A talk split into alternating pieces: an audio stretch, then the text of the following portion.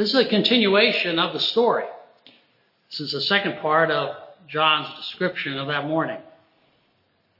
Jesus came and took bread and gave it to them, and did the same with the fish. This is now the third time that Jesus appeared to the disciples after he was raised from the dead.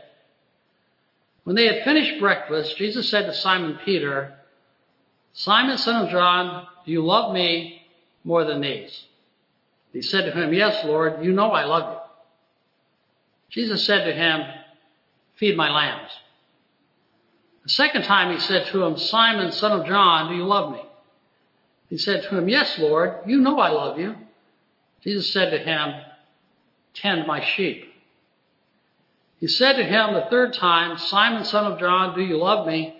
And Peter felt hurt because he had said to him the third time, Do you love me? And he said to him, Lord, you know everything. You know I love you. Jesus said to him, Feed my sheep. Very truly, I tell you, when you were younger, you used to fasten your own belt and go wherever you wished. But when you grow old, you will stretch out your hands, and someone else will fasten a belt around you and take you where you do not wish to go. He said this to indicate the kind of death by which he would glorify God.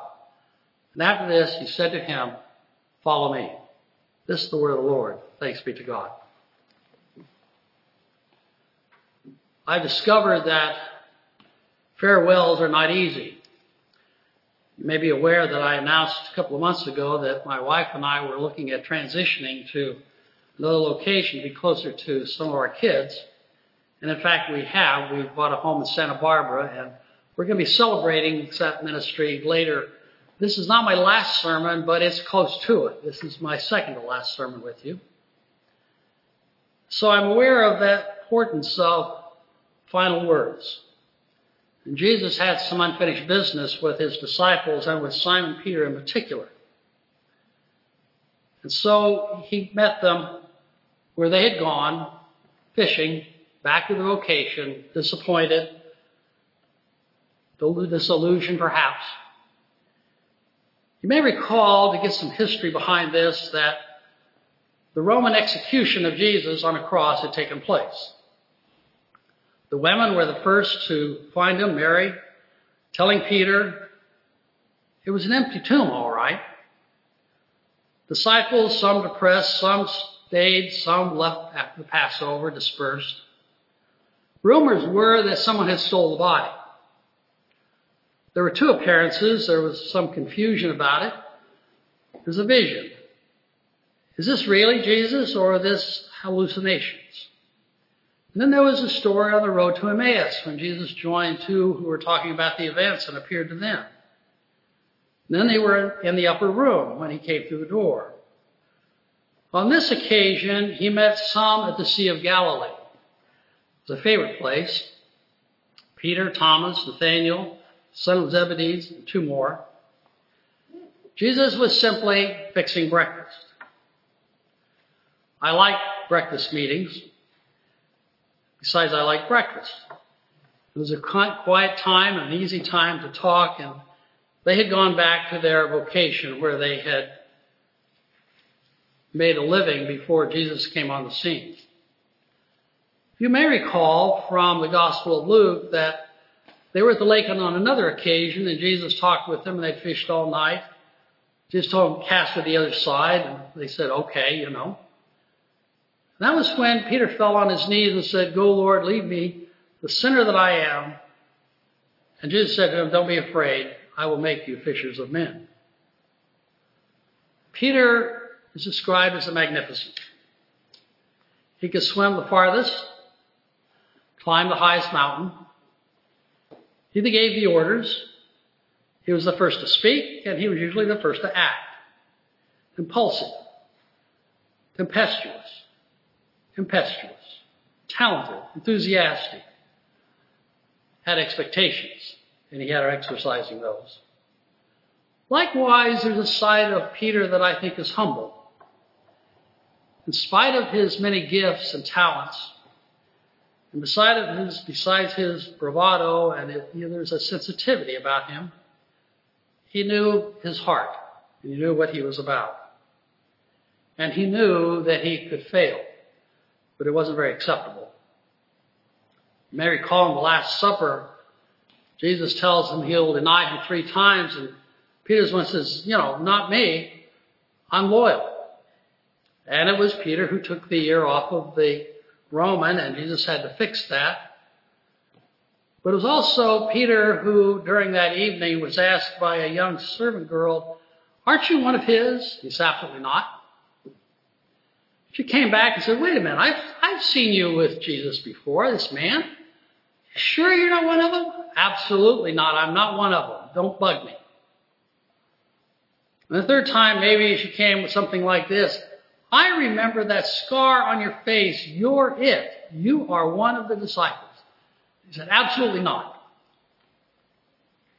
And then he wept. He wasn't what he wanted to be. Peter's in a crisis. Something died in Peter on that cross. His cocksure confidence, his brash bravado. Jesus once said, On this rock I will build my church. And frankly, he looks more like sand than rock. Forgiveness was something that Peter was willing to accept easily.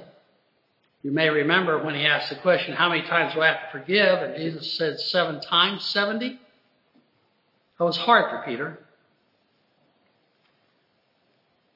But here we are at the lake. This brings us to the lake with this particular morning. He had heard and saw the tomb was empty. Reports had been that they had seen Jesus with others. But Peter wanted none of those visions or hallucinations. So he went out, he said, let's go fishing, back to the old life. Back to the former occupation. Disillusioned, hurt, depressed, perhaps even angry. He was disappointed in himself as well. Sometimes people come back to church or leave church because they're hurting or they have a loss. In those times, we often go back to the past, back home, maybe back to church or away from church, back to old jobs, schools, friends, trying to find an anchor point. Jesus went looking for Peter to have a meal. It was a good thing to do. They'd been fishing all night and found nothing that sounded familiar. He said, throw the nets on the other side, and they did, and they were successful. To have breakfast, to have a meal, to have a time of compassion. Visions and hallucinations don't fix breakfast. It was interesting as they came together, you can almost see the elephant in the room. You've had those experiences. Everybody knew it. Nobody talked about it. Then Jesus spoke to Peter. Simon, son of John, do you love me? He said it more than once. And he said, do you love me more than these? Perhaps the fish. He said, yes, you know I do. Feed my lambs. And again he asked him, Do you love me? And yes, you know I love you. And tend my sheep. And do you love me? Will you be my friend? Hurt? You know everything. I will be your friend. Feed my sheep. Isn't it interesting that Jesus presses the three points about the servant girl and he asks Peter three times to affirm his care and his ministry? The problem with Peter wasn't that forgiveness wasn't for someone. It was hard for him to accept forgiveness. And Jesus pushes him. And he pushes him not to rub it in his face, but to help him deal with his failure so he can learn from it and find his mission. One of my observations is if you're waiting to clean up your life before you're going to be a successful Christian, good luck. Peter would never have made it. Fishing is all he would have ever done. It's not always easy to be a Christian and to do the right things and to follow Jesus. He tells Peter how he's going to die. I don't know that that was so important. We all die. We all die of something. Peter wasn't looking for something to die for. Peter was looking for purpose and something to live for. Jesus had been calling people from all kinds of places to do some kinds of things. Some of you have failed. Some of you are disappointed in others.